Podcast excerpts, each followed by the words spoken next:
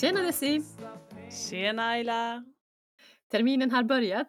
Hur har din början varit hittills? Ja, men den har börjat ganska lugnt måste jag säga. Kanske delvis för att eh, jag liksom tuffar på med det jag gjorde innan jul. Eh, jag öppnar datorn, jag signar in och jag är igång.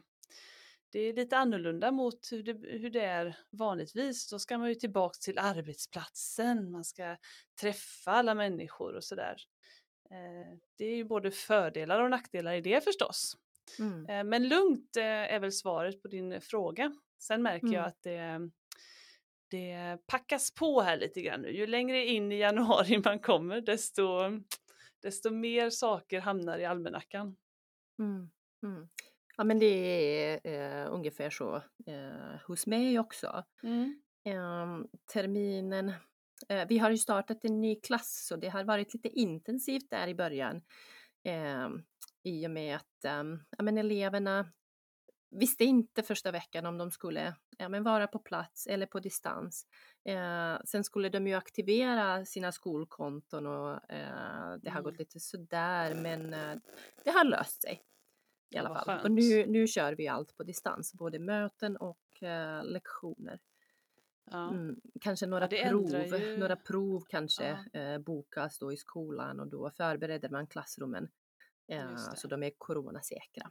Ja, prov är lite lättare att coronasäkra upplever jag för då har du din plats och det är avstånd och det är väldigt ordnat. Ja precis och det är alltid några lärare som, är, som hjälps åt. En står mm. med spritflaskan, en visar var de ska sätta sig, en skriver reglerna på tavlan, en ser till uh, att det inte är för många i klassrummet. Ja, just det. Mm. kan bli trångt det är lite bland lärarna. Ja. Ja, men eh, just nu har det inte varit några prov. Eh, det har gått bara två veckor. Eh, ja. Men vi hoppas att eh, det lugnar ner sig lite grann, att eh, många vaccinerar sig och att vi ja. går tillbaka till det normala igen. Det saknar jag ah. väldigt mycket. Jag saknar att träffa mina elever och småprata och, och inte bara ja. köra lektioner eh, online. Utan det här, Nej, men det där, alltså de korta där pauser. små mötena, ja precis, de små mötena man har i pauser till exempel, mm. när man går från ett eh, klassrum till ett annat. Eller när mm, man sätter sig som fika. Ja, och så träffar man några elever i korridoren, några kollegor och mm. så småpratar man. Och nu när man, när man är på jobbet så känns det som att man kommer till ett spökhus. Ja, nej det, är ingen bra idé att åka till jobbet. Det, nej, det ekar verkligen när man säger ja. ett ord. ja, nej det är inget mm. roligt alls. Jag ser också fram emot att allting blir normalt. Tänk om vi kan börja efter sommarlovet. Eh, mm. Komma tillbaks efter sommarlovet och allt är lite mer som det brukar. Mm. Det, det är bland det bästa som finns tycker jag när man har haft en lång ledighet och man kommer tillbaks och träffar de människorna som man, ja, men som man är van vid att träffa ganska mm. många dagar i veckan. Nej men precis. Ja, men dagligen när man är på jobbet. Ja men precis. Mm. Ja, så det håller vi eh. tummarna för. Ja det hoppas jag verkligen på. Uh, Ja, Desi, uh, du och jag träffade en universitetslärare förra veckan och så hade vi ja. en, en lång, bra och givande intervju med henne. Det var det verkligen. Gunilla heter hon och eh, mm. hon eh, kan verkligen sin svenska. Mm. Det märks att hon jobbar med språk. Och det var mm. jätteintressant att uh, lyssna på vad hon hade att säga Ja, verkligen. Var... Jag har lärt mig jättemycket. Jag har repeterat väldigt mycket också. Ja, men samma här. Jag påminner om vissa saker som jag hade ja, men dels studerat på universitetet och dels sådana saker som jag har jobbat med tidigare som eh, ja, men aktiv lärare. Då. Mm, precis, och vi träffade henne eh, digitalt såklart. Ja, självklart. Ja, och vi kallar henne för vår egna språkexpert. och med rätta, hon är ju lite expert. Det, ja. det, får vi ändå säga. Det blev en ganska lång intervju eh, så vi har ju eh, bestämt oss att eh, ja, men, ta ut eh, lite olika delar eh, som vi tycker kan vara intressanta, eller tror snarare, kan vara mm. intressanta. Eh, men både för er som lär, lär, lärare svenska men också er som undervisar i mm. SFI och svenska som andra språk. Ja, vi har mm. försökt dela upp det lite ut efter de ämnesområden som vi talade kring. Eh, så idag till exempel då så pratar vi om eh, utmaningar och svårigheter med att lära sig svenska.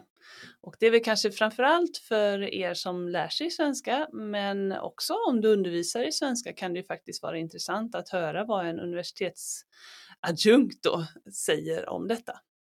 Mm. Jag gillar den titeln hon har. Ja, den är väldigt eh, flädig, mm. flädfull säger man nog. Ja. så att eh, framöver så hoppas vi att vi kommer kunna publicera fler avsnitt med våran svensk expert Gunilla. Mm, precis. Mm. Eh, och innan vi eh, kör igång intervjun eh, så vill vi påminna er om att ni kan följa oss på lite olika plattformar. Eh, Spotify, Podbean finns vi eh, där och där lägger vi ut våra avsnitt eh, i första mm. hand. Eh, sen eh, använder vi vår Facebookgrupp som vår eh, infosida. Mm. Eh, ni kan också följa oss på Instagram. Vi finns också på iTunes och förhoppningsvis snart på Acast också. Ja, det stämmer. Mm. Men nu så ska vi lyssna på Gunilla. Mycket nöje! Hemskt mycket hej! Hej och välkomna till eh, dagens avsnitt där vi har med oss Gunilla Wallin Nyman. Välkommen! Tack så mycket! Roligt, roligt att få vara här. Ja, jag ville säga detsamma. Ja. Det är jätteroligt att ha dig här. Hej, hej och god fortsättning på er. Tack detsamma önskar jag er. Eh, du är ju, eh, som det så fint heter, universitetsadjunkt. Fick jag det rätt nu? Ja, det stämmer. Ja. Kan du förklara vad det, vad det innebär? Ja, jag kan väl säga att i botten så är jag gymnasielärare i svenska, tyska och svenska som andraspråk. Och eh, sen drygt, ja, fem år tillbaka, drygt fem år tillbaka så jobbar jag på institutionen för svenska språket. Och en adjunkt håller på mycket med undervisning. Det är framför allt undervisning. Sen kan man ibland då och då få möjlighet att eh, söka något litet forskningsprojekt eh, ja, eller så. Mm. Mm. Ja, vad roligt. Vi, vi har ju med dig i dagens avsnitt eh, för vi ville ställa lite frågor om ja, men att lära sig svenska, vilka utmaningar och svårigheter som finns och ska man läsa, vad ska man inte läsa, vad ska man läsa, skriftspråk och så vidare och så vidare.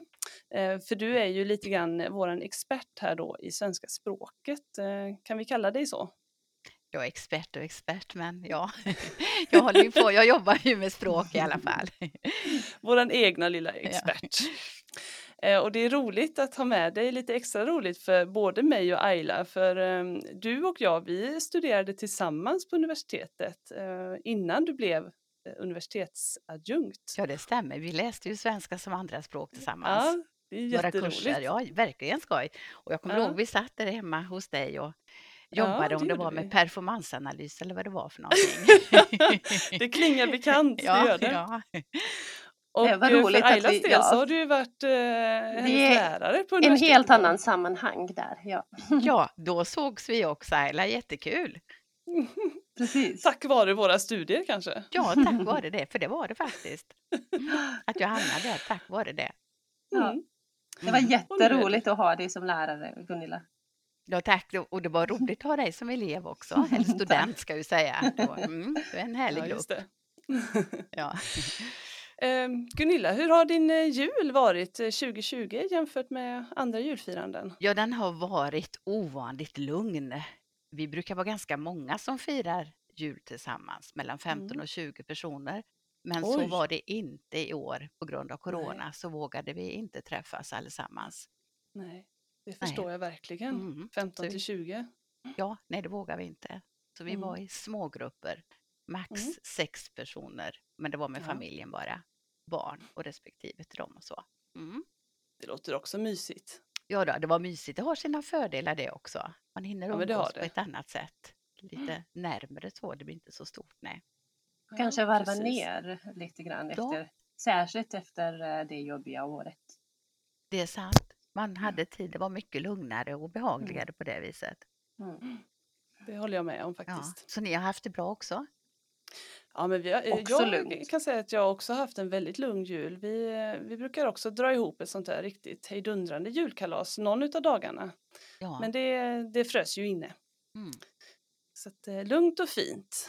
Ja, hemma. vi har också haft det lugnt. Eh, eh, Mina, mi- både mina och min mans föräldrar brukar eh, komma eh, till, till Sverige.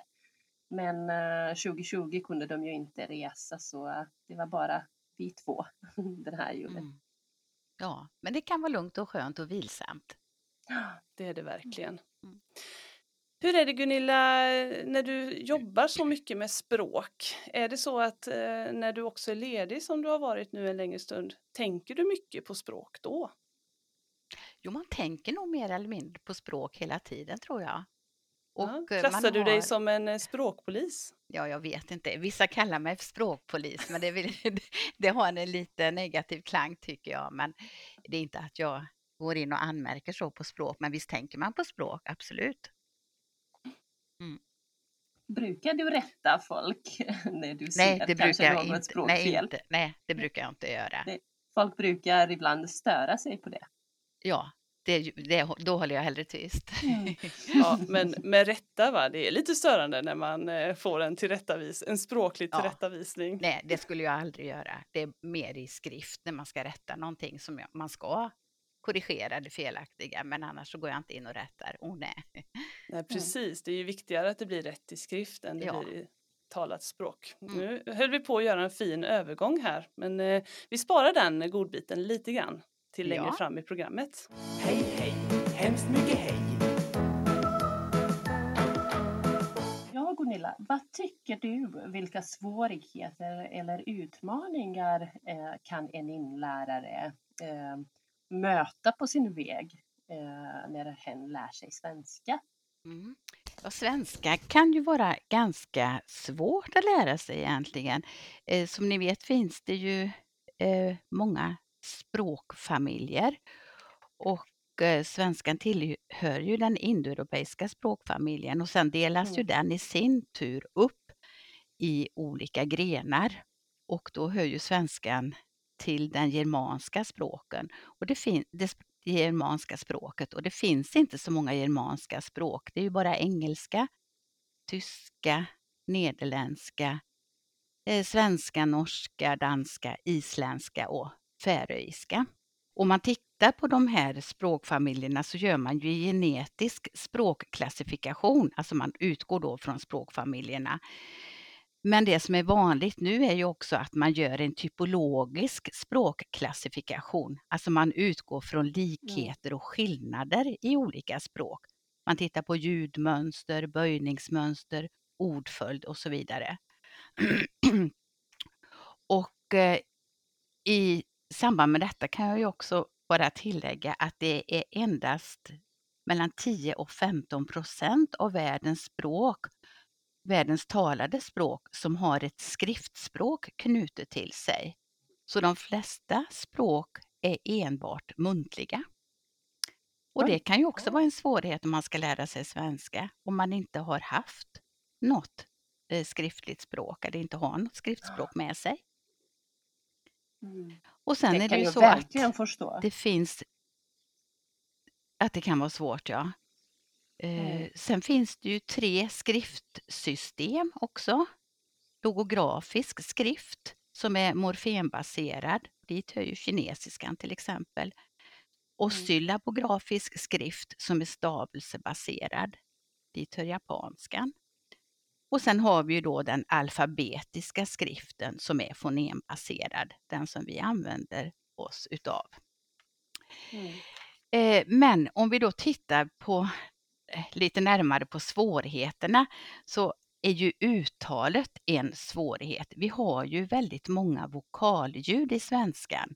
Vi har ju nio korta och nio långa vokalljud. Ja. Så minst 18. Och det är svårt. Särskilt om man tänker på att det är vanligast med fem vokalljud som spanskan till exempel har. Mm. Och det finns också språk som endast har tre vokalljud, till exempel den marockanska arabiskan. Mm. Så uttalet är en svårighet. Betoningen är en annan svårighet, ni vet det här med Japan och japan. Mm.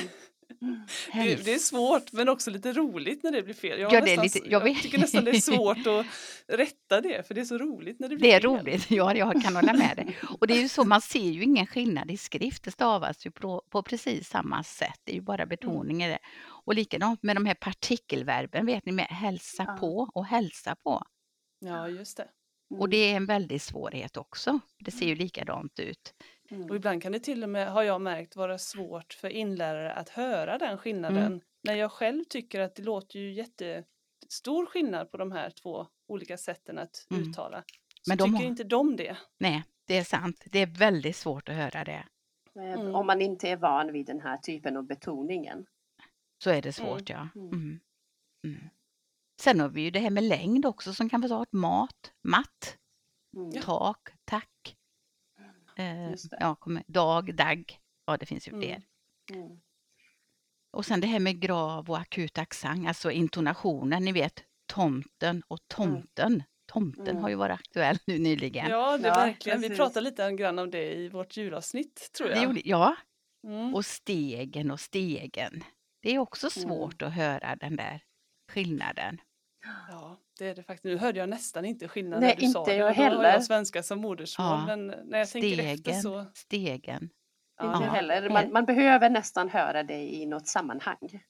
En kontext. Mm. Ja, mm, Ja, det blir precis. lättare då. Mm. Ja, så är det detta med lexikon som kan vara en svårighet också. Eh, I svenskan skiljer vi ju mellan verben sätta, ställa och lägga. Men så är det ju inte i alla språk. Vi behöver bara gå Nej. till engelskan där man har ett gemensamt verb för alla dessa, nämligen put. Mm. Det är samma sak med Precis. tycka, tänka, tro, think. Mm. Och känna, veta, kunna. Det är ju det, samma ett verb, know, där också. Mm. Ja, den är svår. det har jag Och märkt ehm, många gånger. vad är det mer? Ja, det är jättesvårt att lära sig skillnaden där. Och svårt en att annan förklara. svårighet med läck... Ja, det är inte så lätt att förklara det heller. Utan man får försöka att sätta eh, orden eller verben i det här fallet i någon mening och utgå från den så kan det ju underlätta lite grann. Det är bra Mm. tips. Ja, och sen är det också sammansättningar som kan vara svåra. Alltså vi har ju en tendens i svenskan att sätta ihop ord på ord. Alltså om vi har ett ord, vi kan prata om att det ska ske en omröstning och då är det en folkomröstning. Och då kan man prata om ett datum för den här folkomröstningen och då blir det ett folkomröstningsdatum. Alltså vi sätter ihop många, många ord och det kan också vara besvärligt. Och likaså kan man ju fråga sig vad är det för skillnad mellan ett hundspår och en spårhund? Det är ju samma ord bara att man vänder på dem. Ja, ja. Eh, har du någon strategi? Har du någon strategi där eh, när det gäller sammansatta ord, Gunilla? Eh, är det kanske bra att dela dem? Eh, alltså jag, i jag, min- jag tittar, om man tittar på det sista ledet i det sammansatta ordet här på hundspår och spårhund. Då kan man ju tänka sig hundspår där så är det det sista ledet som avgör att det handlar om spår. Mm. att det är hundens spår så att säga. Men i spårhund, då är det ju en typ av hund, det är det sista ordet som är det viktigaste om jag säger så. Då är det en spårhund. En hund som så- spårar. Och så böjer man det sista ordet, eller hela ordet efter det sista ordet. Ja, efter det sista ledet. Så det blir ett hundspår men en spårhund. Ja, ja, det sista precis. ledet som avgör vilket, eh, om det ska vara en eller ett. Hej, hej, hemskt mycket hej. Vilka språkgrupper har eh, lite svårare eh, att lära sig svenska?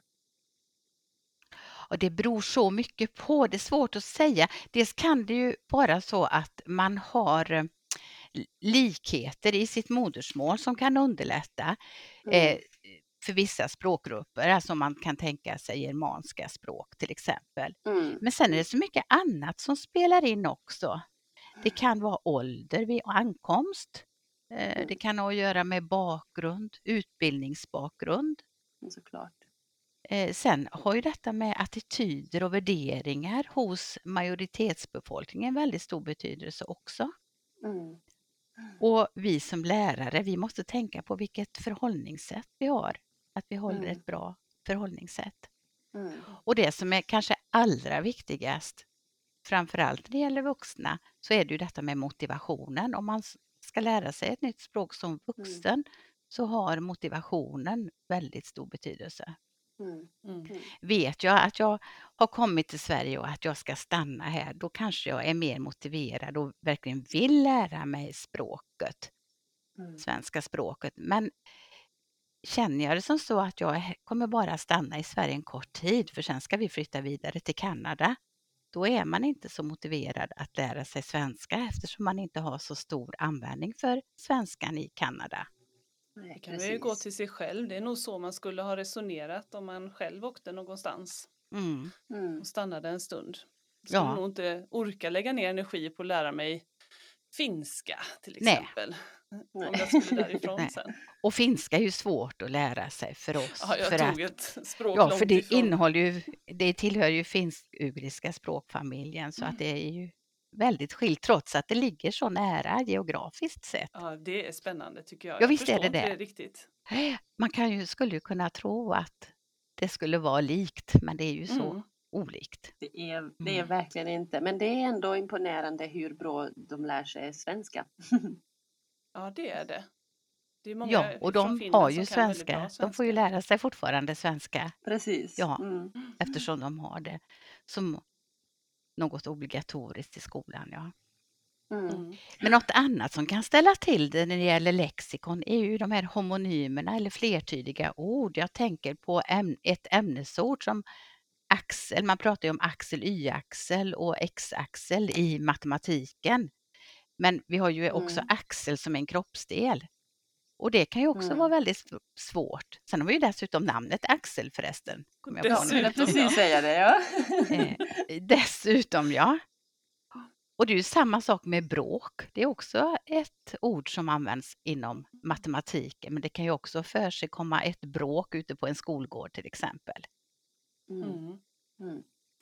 Jag Och ett kommer annat ord som har tänka på många. det, Ja, det här gamla barnprogrammet med Hedvig i huvudrollen. Eh, Från A till Ö. Var det inte Ja, ofta så att hon från tog upp eh, eh, ord som eh, såg likadana ut men som betydde olika saker? ja, det stämmer. Jag kommer ihåg det programmet också. Ja, rabatt kommer jag Ja, tydligt ihåg. Det kunde betyda Det både jag, ja, just det. trädgårdsrabatt och eh, prisrabatt. Mm. Mm. Ja, precis. Ja. Är det en homonym då? Det är en homonym, ja. Mm. Mm. Och de här homonymerna, de, bara att de låter likadant, man behöver inte stava dem lika. Jag tänker på hjul, alltså hjul på en bil, Ja. ett bilhjul eller ett det. ja, cykelhjul. eller- Ja. Och jul som vi nyss har firat här den Precis. 24 december stavas ju på olika sätt men låter likadant. Mm. Och ett annat ord jag kommer att tänka på nu det är ju sticka som kan betyda så många saker. Jag vet inte vad ni får för associationer när ni hör sticka. Ja, men jag måste sticka nu. Ja, Ja, då är det ju sticka, försvinna. sticka en tröja. Ja, precis. Ja, sticka. Då kan det ju vara verbet sticka och sen själva handarbetsverktyget är ju också en sticka, en sticka, Mm, ett det. eh, substantiv. Och sen kan det ju också vara en smal vass bit av trä. Att jag fick Ja, en just det. sticka i fingret, eller hur? Mm. Eller att man trycker in något vasst. Jag ska sticka in Just det. någonting. Ja, Ja, så att det kan betyda många olika saker. Förstår man Från att det inte- är svårt. Det måste ju vara jättesvårt. Mm. Ja, ja men Och det, sen- ja, nu, nu börjar jag tänka på alla ord som betyder olika saker. Liksom. Man kan köra i en fil, man kan dricka fil, man Fil, kan ha en fil på datorn. Ja, precis. Fördelen Det är är ju att du lär dig jättemånga ord bara genom att lära dig ett. Ja, det stämmer. Mm. Ja, att det kan ha så många olika betydelser. Mm. Och sen har vi ju alla de här olika typerna av ordkombinationer. Jag tänker till exempel på de här fasta ordkombinationerna eller idiom som man också säger. Lägga Mm. benen på ryggen till exempel. Vad gör jag då? Jag springer fort. Eller, och sen har vi ju också eh, ja, regler av mer semantisk natur. Jag tänker på eh, verb som avliva och döda. Mm. Ja. Det är inom samma område så att säga, men jag skulle inte säga hunden avlivade fågeln. Det passar nej. ju inte, utan får ju säga hunden nej. dödade fågeln. Ja. Mm. Och det är ju inte heller så lätt att förstå alltid. Nej. Och ordpar har vi också, jag tänker i nöd och lust, klart ja. och tydligt, ordning och reda. I vått och torrt. Ja. Huller om buller, den brukar vara populär. Ja. Den brukar vara populär, ja. ja. Och, och sen det... kommer det massa slangord också som skapas mm. hela tiden. Ja, vi får ju nya ord hela tiden. Ja, ja vi tog upp det nu senaste avsnittet, eh, nyårsavsnittet tog vi upp eh, nyordslistan. Mm. Ja, vad spännande!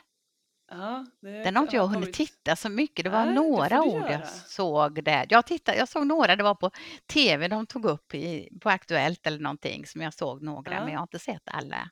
Så det får jag titta Det handlar på. mycket om corona, det, det, handlar mycket ja. om pandemin. Ja. Årets nyårslista. Ja, kan tänka mig det. Mm. Mm. Och vi har ju fått, vi har ju fått nya ord hela tiden om man går tillbaka.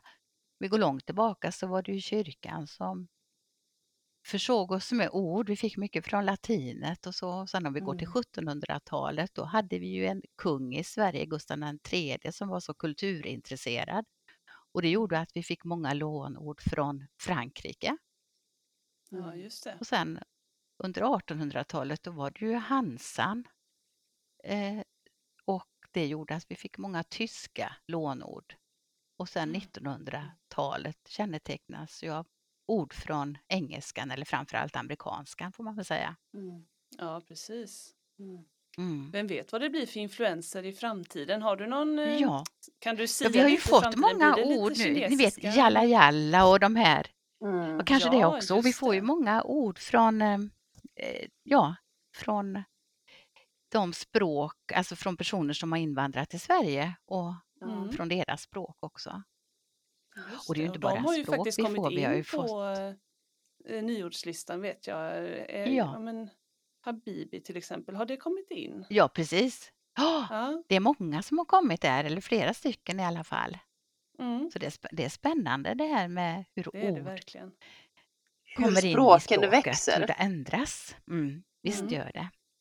Och hur det speglar samhället eh, pratade vi ja. lite grann om också, jag och Ayla. Eh, hur man kan gå tillbaks och se då hur de här listorna, ja men man kan nästan se vad det var för slags år. Mm. Ja, det speglas verkligen där, mm. hur mm. samhället ser ut. Det kommer till uttryck i orden också. Hej, hej, hemskt mycket hej. Jag tänkte också, vi pratar ju om med svårigheter. Grammatiken är ju en annan svårighet för någon som ska lära sig svenska. Mm. Eh, svenskan är ju ett SVO-språk, alltså vi har subjekt, verb, objekt. Till exempel mm. hunden jagar katten. Och 30 procent av världens språk är SVO-språk. Men sen har ju svenskan också den här V2-regeln, att verbet ska komma på andra plats i huvudsatser. Uh. Och den regeln finns bara i de nordiska språken och en del andra germanska språk, tyskan och nederländskan. Aha, Så det är alltså något... Förlåt? Eh, så det är bara i de språken? Det ja. finns inga andra språk utanför den germanska stammen? Nej, då, det gör det inte. Nej. Okay. Så det är alltså ovanligt med V2-språk, väldigt ovanligt. Mm. Och sen krånglar vi ju till det också med den här negationen inte. Mm. Vi sätter in inte, då vet ni att den inte hamnar ju på, på um, olika ställen beroende på om det är huvudsats eller bisats. Mm, just det. Ja. Eh, till exempel om det är en huvudsats så kommer ju inte till höger om finita verbet eller efter det finita verbet om man så vill. Och när det är en bisats så kommer det före det finita verbet. Mm. Och det hör man ju ofta fel av eh, andra språksinlärare av svenska. De säger han inte kommer till exempel. Och det är inte så konstigt för om man tittar på språk i största allmänhet så är det vanligast att negationen inte, om den nu finns med i språket, en sån negation, mm. det är ju inte alltid heller, mm. eh, men då placeras den oftast före det finita verbet. Mm. Ja, det stämmer med de språk jag kan, eh, franska och spanska och sådär. Hur Mm. är det i um, bosniskan? Ja, Aila? men de jag kan också. Mm. Mm. Ja. Man ställer det Så det före är- verben. Ja, Mm. före verbet. Så det är ju inte Mm. så konstigt att det blir fel där. Nej, det är det verkligen inte. Samma Nej. sak då med verbets plats. Va? När man, of, när man Ja. hör då ofta inlärare säga igår jag gjorde detta. Mm. Det är inte så konstigt heller Det om det är så så ovanligt. Nej. Och det som är ovanligt i alla språk i världen är svårt att lära sig. Hej, hej, hemskt mycket hej. Men Gunilla, Ja, vil, vilka är dina bästa tips för de som lär sig eh, svenska framförallt?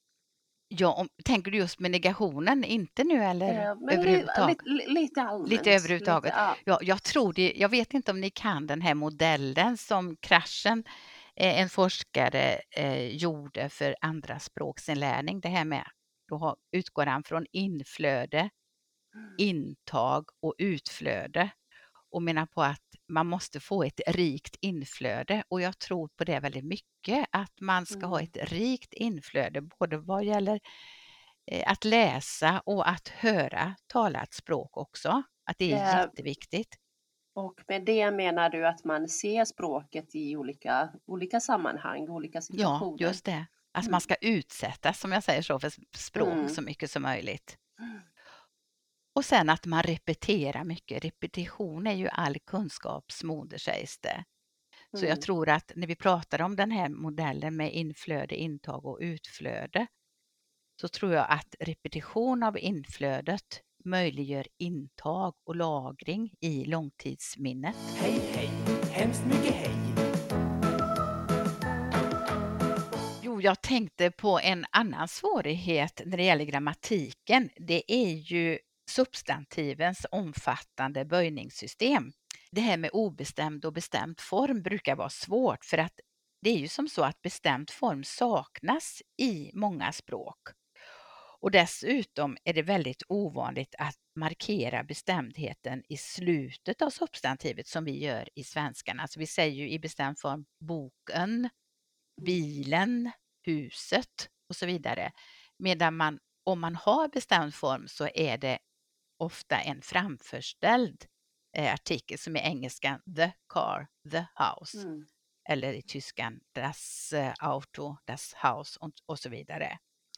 Och det är jättesvårt. Och dessutom så har vi ju dubbel bestämdhet. Vi säger ju till exempel den röda bilen. Alltså den har vi också en på slutet då på bilen. Det stora huset. Det och så et på slutet. Så det blir en Mm. dubbel bestämdhet. Och sen Mm. ska man ju få rätt form på adjektivet dessutom som vi hade emellan där nu. Det stora huset. Men vi säger ju ett stort hus i obestämd form och Mm. en röd bil i obestämd form. Så det är mycket att tänka på. Ja, det är det verkligen. Och det var en Ja. svårighet för mig när jag själv läste eh, SFI. Ja, Eh, för det har jag inte i mitt modersmål. Nej, det Ja, finns så ju. jag- är ju Jag satte mig och, och lärde mig reglerna utan till då. För det var det jag behövde. Ja, jag förstår det är svårt. Och detta med pronomen kan ju vara svårt också, det här med reflexiverna, alltså sin, sitt, sina. Ja, Om man ska använda det eller om man ska ha hans eller hennes till exempel. Mm, Det är en väldigt ovanlig skillnad. Och det är ju Och det är många... till och med svårt för, alltså, för, för oss som, eller i alla fall för mig personligen, Ja. som med svenska som modersmål så kan jag ibland hamna i situationer där jag verkligen undrar, ska det vara sin eller ska det vara hans eller hennes? Ja, jag håller med om det. Det är inte lätt och det är som sagt många som har svenska som modersmål som gör fel på detta också. Men det är ju Mm. skillnad man tänker hon tycker om sitt barn eller hon tycker om hennes barn. Ja. inget är ju- fel liksom grammatiskt. Ja, så om hon tycker om sitt barn, då tycker hon om sitt eget barn. Men om hon tycker Mm. om hennes barn, då tycker hon om någon annans barn. ja, det kan ju bli väldigt fel. Ja, Vet, du, vet du vilket exempel jag brukar använda Gunilla? nej, vad brukar du ha, Ayla? Eh, jag brukar ju säga han kysser sin fru och han Ja. kysser hans fru. Ja, Ja, det- visst. Det blir ju väldigt stor skillnad på det, Ja, eller hur? Och så Ja. brukar jag rita på tavlan också situationen och det brukar, Ja. det brukar gå bra. De flesta brukar, brukar. fatta. Jag kan tänka mig det. Ja. Eh, Någonting annat som jag tänkte på är ju detta med pragmatiken också. Alltså hur vi uttrycker oss i olika situationer.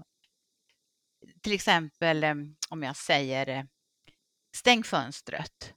Mm. Eller om jag säger kan du vara så snäll och stänga fönstret. Just det här med imperativ kan vara lite Ja, känsligt.